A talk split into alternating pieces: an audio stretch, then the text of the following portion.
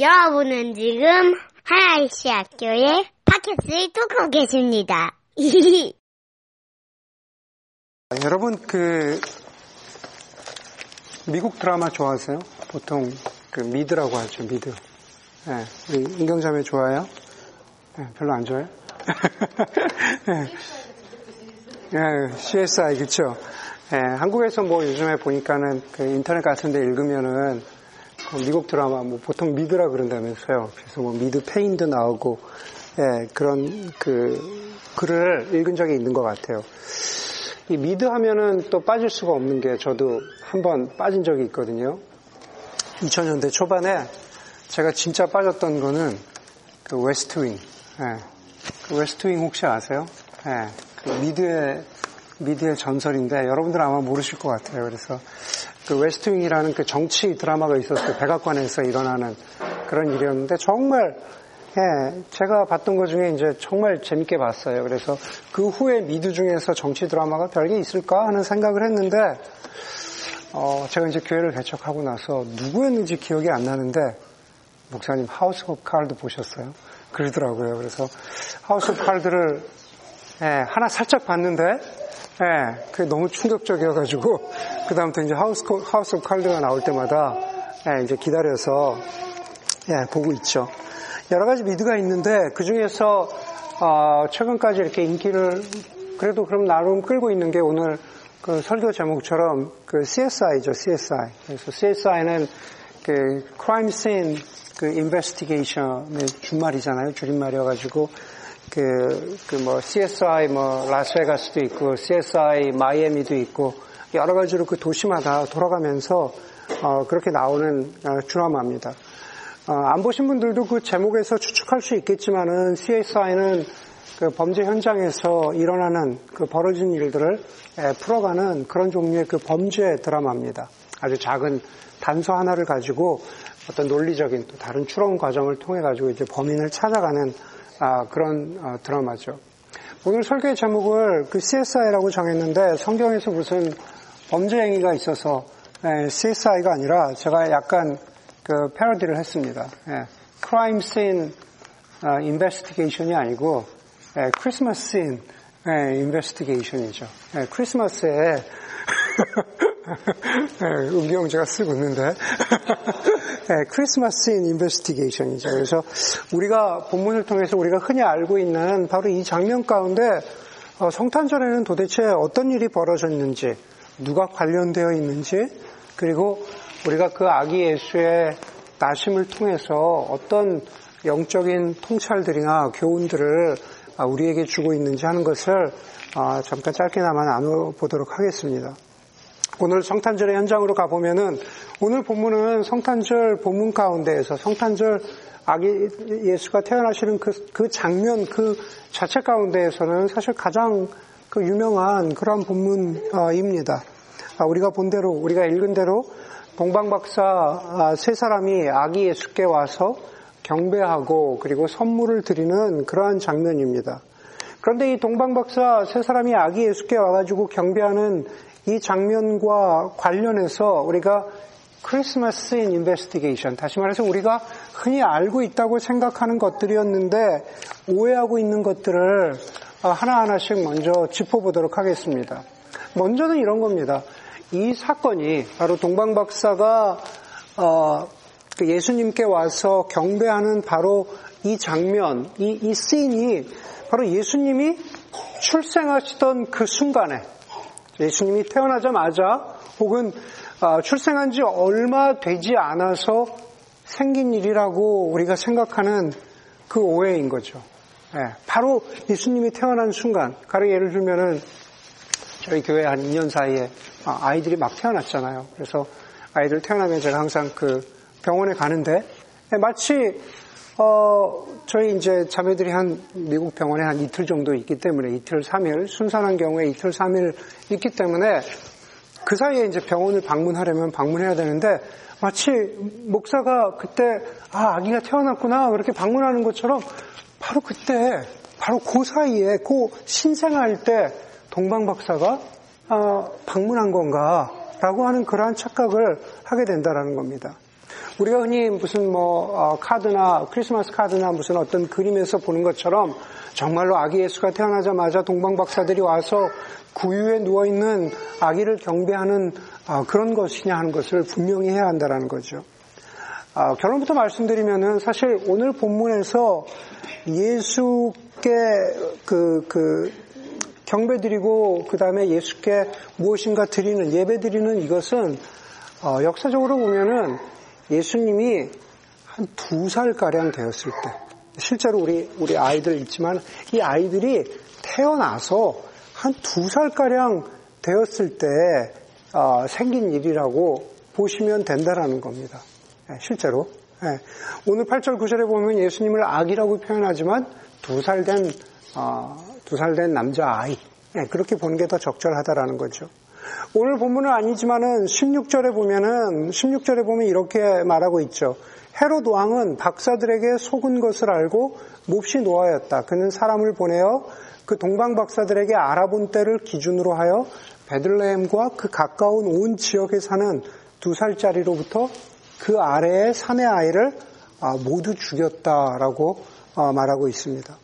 실제로 아기 예수께서 나신 지 얼마 안 되는 신생아라면 두 살부터 그 아래로 죽일 필요가 없는 거죠. 막 태어난 신생아만 찾아서 죽이면 되는데 헤롯 왕은 실제로 그 그 두 살 아래로 모두 죽였다라고 그렇게 말합니다.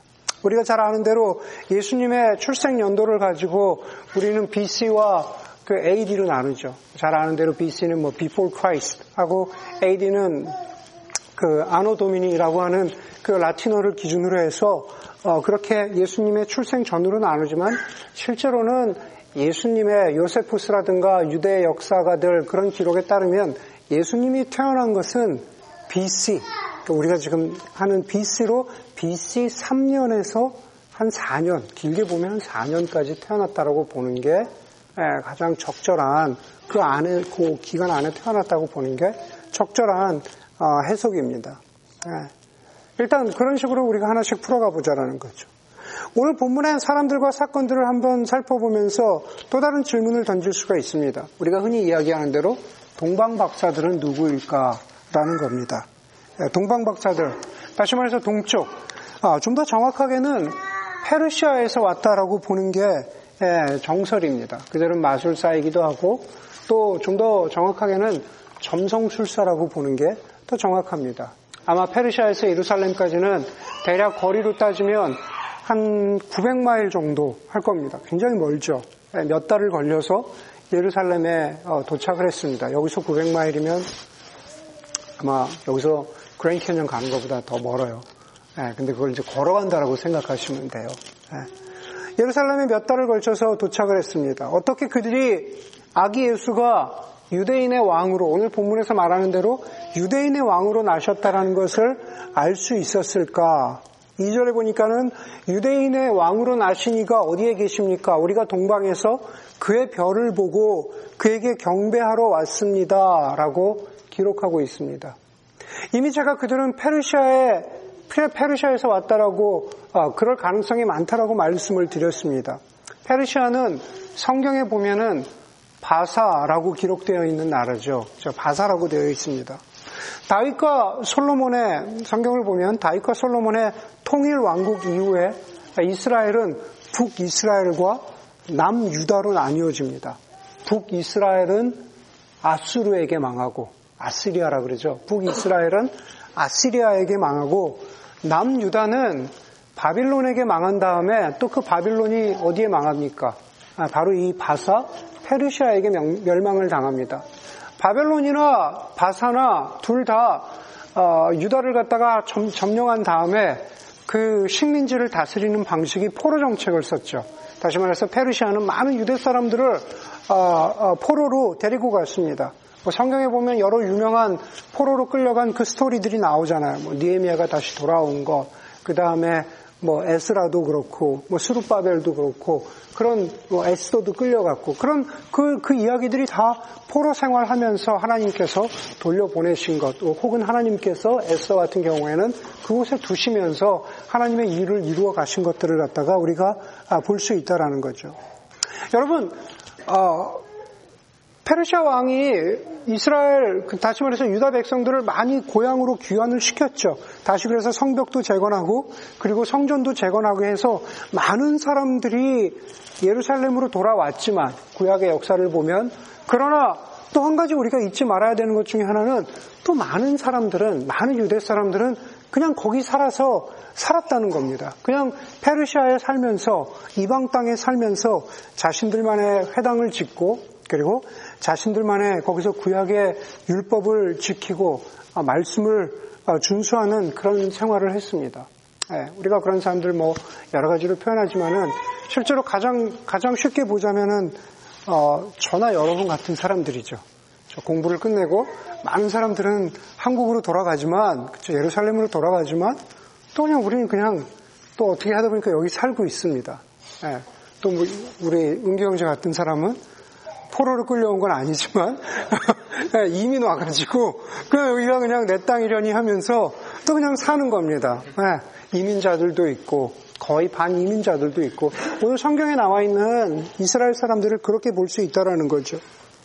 여러분 이스라엘 백성들이 유다 백성들이 그렇게 페르시아에 살면서 이방 땅에서 살아가지만 거기서 하나님의 말씀, 구약의 말씀들을 지키고 그리고 여호와 하나님을 지키는 그러한 삶을 살아가는 그 삶의 모습들이 신앙의 모습들이 어, 페르시아 사람들에게 깊은 인상을 남겼고 그리고 그 와중에 이 동방 박사들이 자신들이 그것을 정말로 믿는 것은 아니지만 그 여호와 하나님을 믿는 것은 아니지만 어, 자신들의 주변에 살고 있었던 어, 유대 사람들의 그 경전인 히브리 성경에 쓰여 있는 그 여호와 하나님에 대해서 그리고 오실 왕에 대한 예언을 들었으리라는 것을 아, 우리는 짐작할 수 있고 상상해 볼 수 있다라는 겁니다.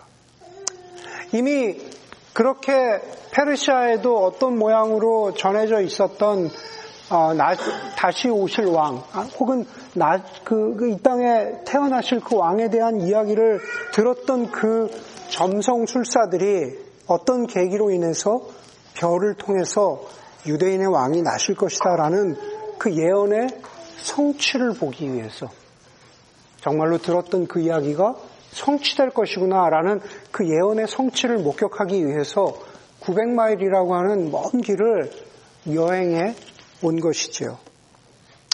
그러면 도대체 그 동방 박사들을 이끌어온 그 별은 우리가 어떻게 이해해야 할까?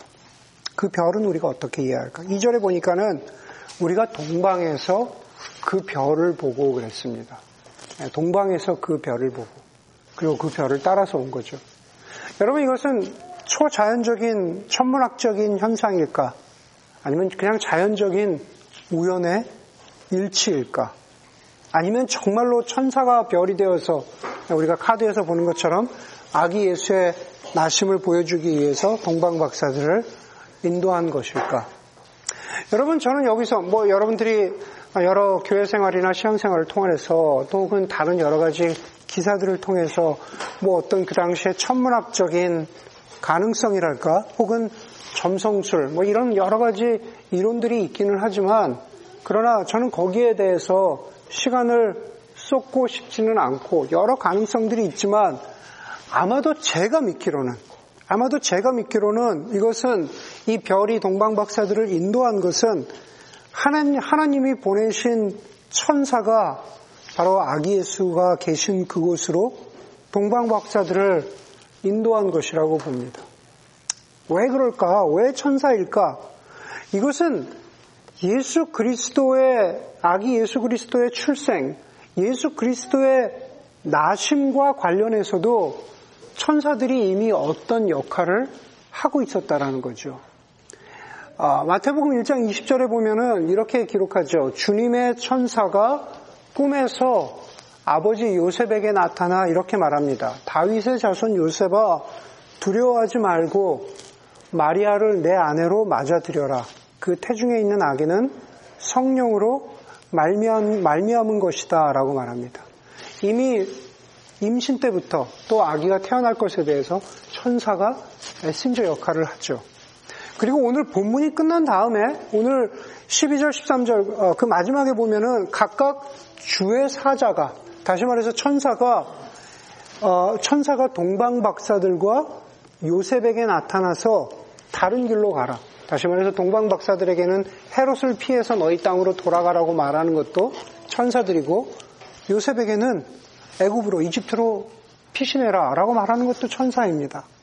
그리고 저 뒤에 19절에 가보면은 애굽에서 살던 이집트에 살던 어, 요셉과 그 아기 예수 가족에게 어린 예수 가족에게 천사가 나타나서 이렇게 말합니다. 헤롯이 죽은 후에 주의 사자가 천사가 애굽에서 요셉에게 나타나 이스라엘로 돌아가거라라고 말합니다.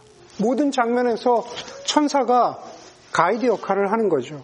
그러한 것들을 보면 아마도 동방 박사를 이끌어오는 아, 별을 통해서 이끌어오는데도 하나님의 사자가 어떤 역할을 했으리라고 보는 것이 그것이 어, 적절한 해석이 아닐까 저는 그렇게 아, 볼 수가 있습니다.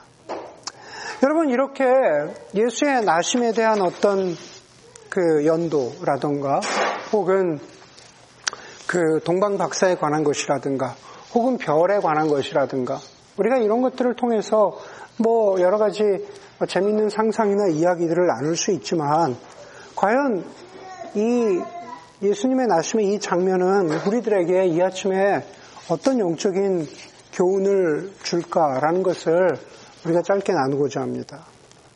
여러분, 저와 여러분들이 오늘 동방박사 세 사람과 함께 페르시아에서부터 예루살렘까지 함께 왔다라고 900마일이나 되는 그 거리를 함께 왔다라고 한번 한번 가정을 어, 해보면 어떨까 싶습니다.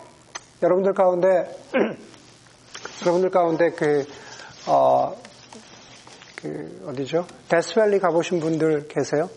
네, 데스밸리 가, 서 보다 보면은 그 우리가 아, 샌프란시스코 자이언츠의 49ers라고 그렇게 얘기하잖아요. 그 49ers에 대한 가장 그 대표적인 해석은 어, 캘리포니아의 골드러시가 생긴 것이 1900 처음 어, 그 금이 발견된 게 1848년이고 사람들이 막 물밀듯이 밀려온 게 1849년이거든요. 그래서 49ers라고 49년에 수많은 사람들이 왔다 그래서 49ers라고 이야기하는 게 아, 가장 그, 그 대략적인 가장 대세인 이론인 거죠. 그런데 사람들의 지지를 얻고 있는 또 큰 이유, 큰 이론 중에 하나가 뭐냐면은 데스밸리를 통과하던 49명의 사람들이 있었다는 거죠. 네, 49명의 사람들이 데스밸리를 통과하다가 거기서 말 그대로 거의 다 죽었습니다. 네, 안타깝게도 거의 다 죽었어요. 네, 그 너무 뜨거운 그 지역을 지나다가 사람들이 다 죽은 거죠. 그래서 49ers라고 명명하는 그런 그런 어, 어, 히스토리들도 있습니다. 여러분 마찬가지로 페르시아에서 예루살렘에 오는 동안에 이미 말씀드린 대로 동방 박사들과 함께 여행하는 그 여정 가운데 여러분들을 집어해 본다면 대부분 한 번도 가본 적이 없는 길이고 두려움도 있었을 것이고 중간에서 강도를 만났을 수 있을 것이고 또 길을 잃어버렸을 수도 있을 것이고 질병에 걸렸을 풍토병에 걸렸을 수도 있을 것이고 다시 말해서 예루살렘에 제대로 도착하리라고 하는 그런 안전에 대한 보장이 하나도 없었다라는 거죠. 그럼에도 보니까는 그럼에도 불구하고 오늘 본문에 보니까 동방 박사 세 사람이 끝까지 여정을 마치고자 하는 그 마음 속에 열정과 바램이 동방 박사들에게 있었습니다. 2절에 보니까 동방 박사들이 이렇게 말합니다. 우리가 동방에서 그의 별을 보고 그에게 경배하러 왔습니다. 그럽니다. 그리고 11절에 보니까 마침내 그, 그 아기 예수 왕에게 경배하려고 왔던 그 목적을 이루고 있는 거죠. 그 어린 예수에게 경배하는 겁니다. 집에 들어가서 아기와 그의 어머니 마리아가 함께 있는 것을 보고 엎드려서 경배하였다. 그리고 보물 상자를 열어서 아기에게 황금과 그리고 유향과 모략을 드리는 그 장면을 아, 우리가 볼 수가 있습니다. 여러분, 우리가 흔히 그런 얘기 하죠. 머리에서 가슴까지의 거리가 가장 먼 거리라는 이야기를 합니다. 다시 말해서 머리로는 이해가 되지만 마음으로 이해가 되지 않을 때 흔히 하는 표현입니다.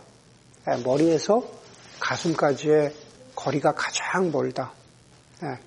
결혼 생활을 하다 보면 그걸 알게 되죠. 머리로는 남편의 말이 이해가 되는데 가슴으로 받아들여지지 않을 때 있잖아요. 그렇죠? 그럴 때 우리가 공감되지 않을 때 바로 머리에서 가슴까지의 거리가 가장 말, 멀다라고 그렇게 말하, 말하곤 합니다. 그런데 여러분, 오늘 아침에 이 동방 박사들의 모습을 보면서 이 자리에 앉아 있는 아, 우리 그리스도인 혹은 예배 드리는 예배자들의 자세가 그럴 수 있다라는 겁니다. 머리로는 우리가 이 장면을 보고 이 성경 구절을 읽으면서 머리로는 예수 그리스도의 성육신을 이해하고 그리고 읽고 듣기는 하는데 우리의 마음의 예배는 다른 곳에 빼앗길 수 있다라는 겁니다. 우리 마음의 예배는 다른 곳에 가 있을 수 있다라는 겁니다. 그리스도인의 삶 가운데에서 우리는 예배라는 말을 너무나 많이 듣기 때문에 과연 예배가 무엇일까라는 것을 우리가 진지하게 마음으로 생각해보고 묵상해보는 때가 사실은 너무 흔한 말이기 때문에 1년을 가도 나에게 예배는 무엇일까? 1년이 다 지나가도록 예배자로서 나의 모습은 어떤가라는 것을 묵상해 보기가 오히려 어렵습니다. 여러분, 과연 예배가 무엇입니까? 예배란 게 뭘까요?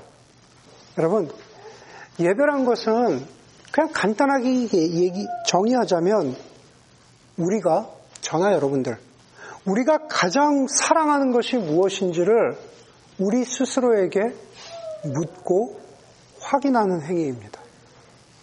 내가 가장 사랑하는 게 무엇인가를 내 자신에게 물어보고 그렇게 물었으면은 내가 가장 사랑하는 것이 무엇인가를 확인하는 게 그게 바로 예배라는 겁니다. 제임스 스미스라고 하는 이 시대에 가장 주목받고 있는 기독교 철학자는 자신의 책 제목에서 이 예배의 정의를 아주 잘 내려주고 있습니다. 그 사람은 그 사람의 책 제목이에요. You are what you love. 네. 여러분, 우리는 우리가 사랑하는 게 그게 바로 우리의 존재입니다. 네. 우리가 사랑하는 것, 그게 바로 우리라는 겁니다. 오늘 예배와 관련돼서 더 나아가서는 우리가 우리가 사랑하는 것, 우리가 이렇게 머리로는 그리고 관습적으로는 습관적으로는 이렇게 주일에 아침에 와서 앉아 있을 수 있지만 머리로는 이해가 되지만 그러나 눈에 보이지 않는 하나님을 정말로 우리가 사랑하는가, 제일 사랑하는가 라는 것을 확인하는 것. 그것이 바로 예배라는 거죠. 그렇기 때문에 예배는 머리가 아니라 아주 잠시의 순간이라고 할지라도 내가 진정으로 가슴으로 무엇인가를 드리고 있는가, 마음을 다해서 내가 무엇인가 드리고 있는가라는 것, 그것이 바로 예배입니다. 그래서 예배는 우리의 중심을 잡는 행위라고 말씀드릴 수 있을 것 같습니다. 여러분 혹시 주위에서 우리 하늘이도 많이 커서 머리도 이렇게 잘 이쁘게 하고 왔는데 뭐 주위에서 악이라고 얘기할 거 없이 자 이렇게 보니까는 하늘이만 봐도 그래요. 하늘이만 봐도 이렇게 어, 관찰을 해보면 이제는 잘 앉아서 잘 앉아 있어요. 이렇게 앉아 있어요? 거의 앉아 있어요. 아이들이 아이들이 그렇잖아요. 우리 다 아이를 키워보면 앉혀놨는데 자기가 앉기 시작했는데 목이 머리의 무게를 감당하지 못해서 막 넘어지잖아요. 그래서 막 뒤로 넘어졌다, 옆으로 넘어졌다 막 그러잖아요. 머리의 무게를 감당하지 못해서 물론 머리가 무거워서도 그렇긴 하지만 엄밀하게 따지면 중심을 못 잡기 때문에 그런 거죠. 네, 중심을 잡지 못하기 때문에 아이들 보면은 저렇게 많이 넘어지고도 괜찮을까 싶을 정도로 정말 많이 많이 넘어집니다. 네, 우리가 웃지만 아마 우리도 어렸을 때 다 그랬다는 거죠. 그러다가 아이들이 몸의 신체적인 균형을 잡기 시작하면 그때부터 넘어지지 않습니다. 마치 아기처럼 우리가 예배를 드린다는 것은 넘어지지 않기 위해서 우리의 삶의 중심을 잡는 게 그게 바로 예배라는 거죠. 여러분, 우리가 가장 사랑하고 우리가 가장 소중하게 생각하는 것이 무엇인가를 머리가 아니라 가슴으로 확인하고 그리고 우리의 가슴 가운데, 우리의 마음 가운데, 우리의 마인드 가운데 예수 그리스도가 계시고 그 예수 그리스도께 반응하면서 그리고 우리의 삶에서 넘어지지 않기 위해서 하나님을 신뢰하고 하나님을 의지하면서 살겠다라고 매주 확인하는 게 그게 바로 예배입니다.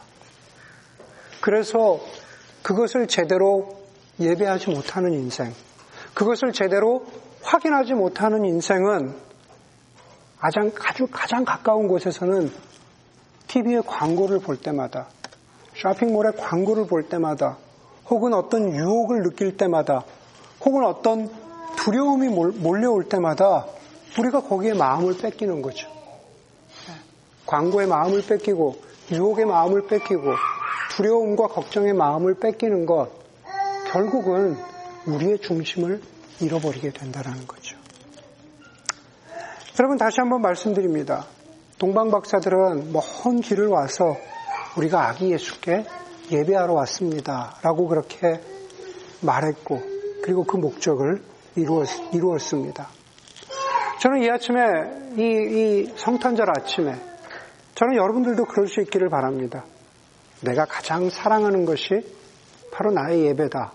라는 그 정의를 기억하면서 우리의 예배의 중심이 되시는 내가 가장 사랑하는 그 존재가 되시는 예수 그리스도를 바라볼 수 있는 것. 정말로 우리를 분주하게 하는 어, 이, 이 일상 가운데에서 혹은 우리를 두렵게 하고 우리를 물질주의에 황금 만능주의에 빠지게 하는 이 가짜 예배의 중심에서 벗어나서 변치 않는 참 기쁨과 그리고 예배의 근원이 되시는 예수 그리스도께 우리의 예배의 중심을, 우리의 삶의 중심을 맞출 수 있는 여러분들이 되기를 주의 이름으로 간절히 소원합니다. 함께 기도하겠습니다. 오늘 우리 어, 교회는 매주 마지막 주에 성찬식을 갖습니다. 특별히 오늘 어, 성탄절이기 때문에 함께 또 성탄을 기억하면서 우리가 성찬 성, 어, 성찬식을 갖기를 원합니다. 함께 기도하겠습니다.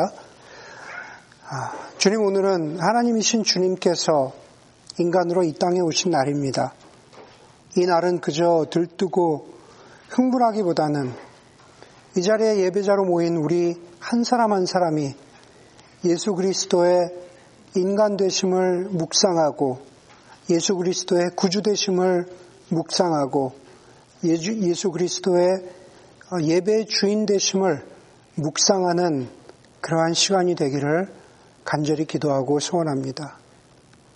주님, 정말로 예수님이 이 세상을 위해서 오셨다면, 그리고 예수님이 인간으로서 죽으셨다면, 그분의 죽으심이 왜그 기쁜 소식, 왜 복음인지를 다시 한번 기억하는 교회가 되게 하여 주시옵소서.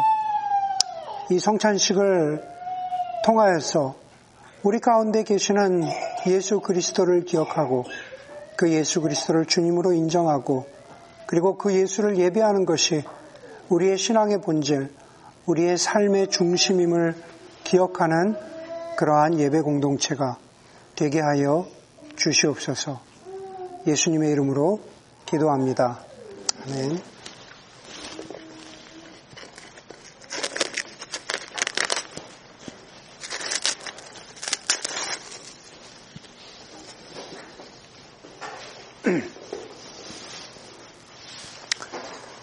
내가 여러분에게 전해준 것은 주님으로부터 전해받은 것입니다. 곧 주님께서 잡히시던 밤에 빵을 들어서 감사를 드리신 다음에 떼시고 말씀하셨습니다. 이것은 너희를 위하는 내 몸이다. 이것을 행하여 어, 나를 기억하여라.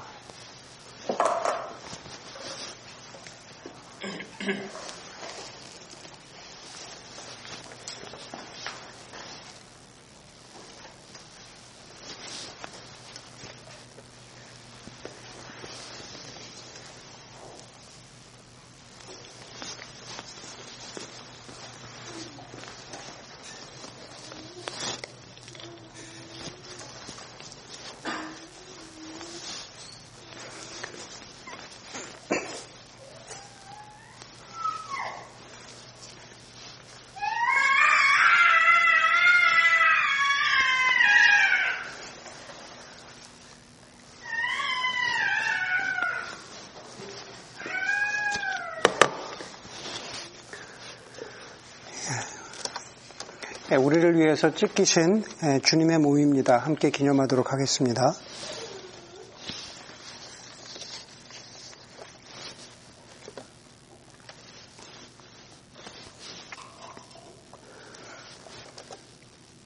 식후의 잔도 이와 같이 하시고서 말씀하셨습니다. 이 잔은 내 피로 세운 새 언약이다. 너희가 마실 때마다 이것을 행하여 나를 기억하여라. 그러므로 여러분이 이 빵, 이 빵을 먹고 이 잔을 마실 때마다 주님의 죽으심을 그가 오실 때까지 선포하는 것입니다. 네, 저희 교회는 자기가 주로 사용하던 머그컵에다가 이걸 받습니다. 그래서 예, 성찬의 의미를 매일의 삶에서 기억하라고 예,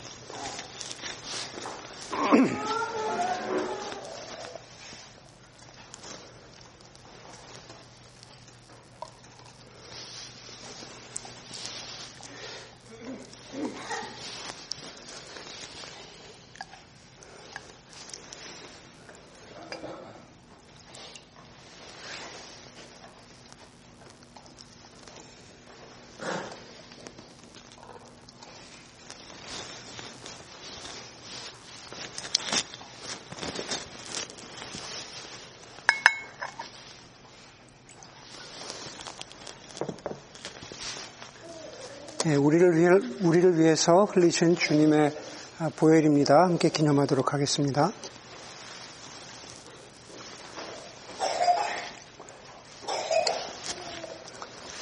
함께 기도하겠습니다. 주님, 우리가 함께 참여한 이 성찬과 또 우리가 나눈 말씀을 통해서 우리의 삶의 주인이시는 예수 그리스도를 높이고 기억하는 저희가 되게 하여 주시옵소서. 우리가 하나님을 예배하는 것은 먼저 하나님이 인간이 되셔서 우리의 곁으로 오셔서 우리와 함께 하시는 임마누엘의 하나님이 되셨기 때문에 가능한 것임을 고백하는 저희가 되게 하여 주시옵소서. 그 임마누엘의 하나님 되신 예수 그리스도와 더불어서 그 주님을 다시 보는 그 주님 앞에 다시 서게 되는 그날까지 하나님을 예배의 중심, 그, 그 무엇과도 바꿀 수 없는 예배의 대상임을 고백하는 신앙과 삶의 여정을 걸어가는 저희가 되게 하여 주시옵소서. 이제는 우리의 구주의 왕이 되신 우리 주 예수 그리스도의 은혜와 하나님의 변함없는 사랑과 우리 가운데 거하셔서 우리로 하여금 임마누엘의 하나님 그 예수 그리스도의 은혜를 기억하면서 살아가도록 도우시는 성령님의 함께 하심이 오늘 이 땅에 태어나신 아기 예수를 기억하고 또 그 예수를 영원히 예배하기로 다짐하는 우리 모든 교우들과 또 함께 드린 예배자들 가운데 이제로부터 영원까지 함께 하기를 간절히 축원합니다. 아멘.